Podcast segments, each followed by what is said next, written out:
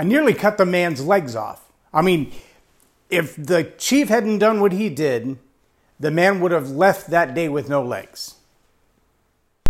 Welcome to Leading Leaders Podcast, five minute videos, five days a week. I'm J Loren Norris with Leading Leaders Podcast. That day when I grabbed that pilot by his flight suit, I stepped in with the perfect squat formula. I grabbed him and lifted him up chest to chest so that I could bear his weight. I turned to set his backside on the edge of the aircraft and I leaned him down for the guys on the ground to pull him out. What I didn't realize was that I'm only 5'8 and he was about 6'4. And when I lifted him up chest to chest, there was still a whole lot of legs in the cockpit.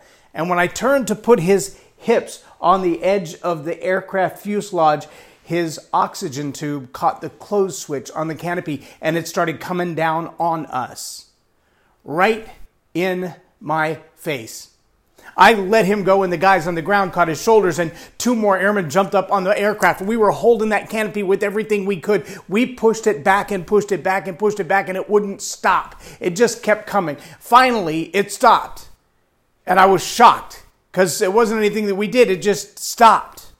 And I thought, oh, great, now we've broken this million dollar aircraft. And I looked down, and there's the old fire chief with a half a cigarette hanging out of his face and a really wry smile on his face. And he said, You know, that canopy's made to close even if the wind pushing against it's 500 miles an hour.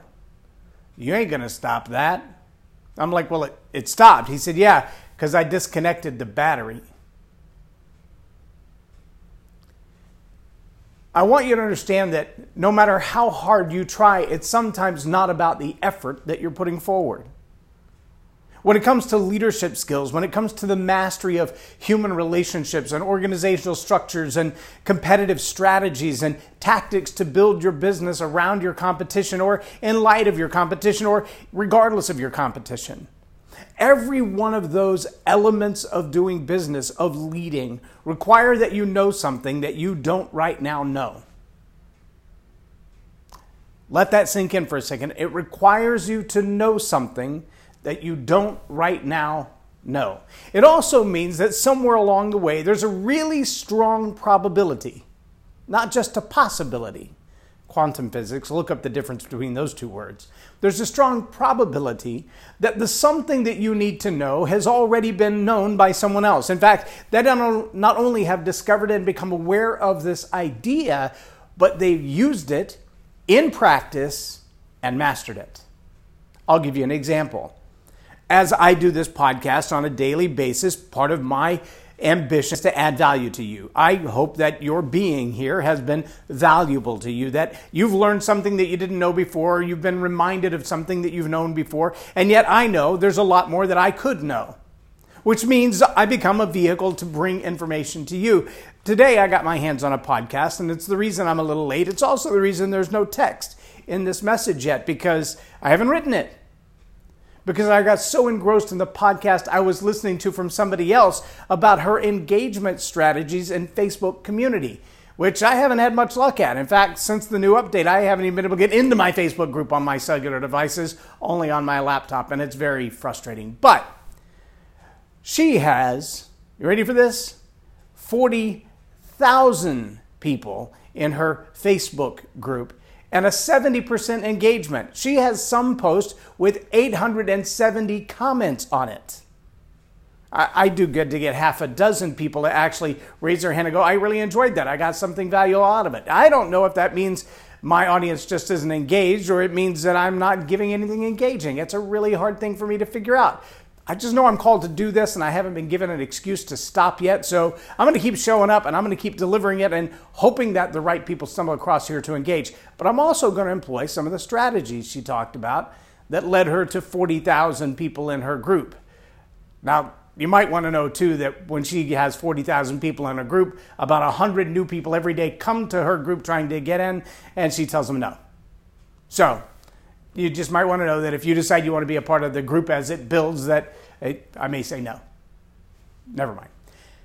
The reality, though, that there's going to be something that you need to know to take your business to the next level. There's going to be something that you don't yet know that will take your business to the next level. And here's a strange one for you. I learned that little lesson this morning from Boss Mom. Okay, what are the odds I would ever be on a Boss Mom Facebook group or podcast? Because I'm neither a mom nor a boss mom. I'm, my kids are grown, I have grandkids, but I'm not a mom at all. I'm not a mompreneur, so I wouldn't be in her circle. But I do follow social media stuff, and she did a podcast interview with Amy Porterfield, who does a lot of social media stuff. So, those are the kinds of things that you learn from people you wouldn't expect to learn from in environments where you wouldn't expect to be seeking the information.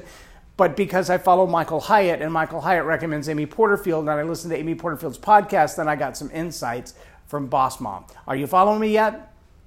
Because I believe it's necessary to learn what you can learn from everybody you can learn it from, even if you wouldn't normally be in their circles. There are people that I learn from in the world of finance that I don't agree with everything they say, but the stuff they say about money, a lot of it I've never learned before, or I heard it in a corrupted way, or I haven't heard it at all. And I need to hear it. And I believe the same is true about you in your leadership, in your business, in your relationships. There are going to be people who have things to teach you that you wouldn't normally consider yourself anxious to learn from.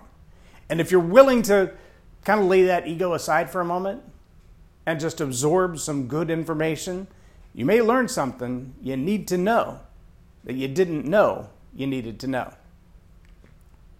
I'm J Loren Norris with Leading Leaders Podcast for Tell It Like It Is TV.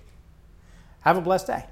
Subscribe now for our extensive video library of leadership lessons promoting faith, family, and freedom.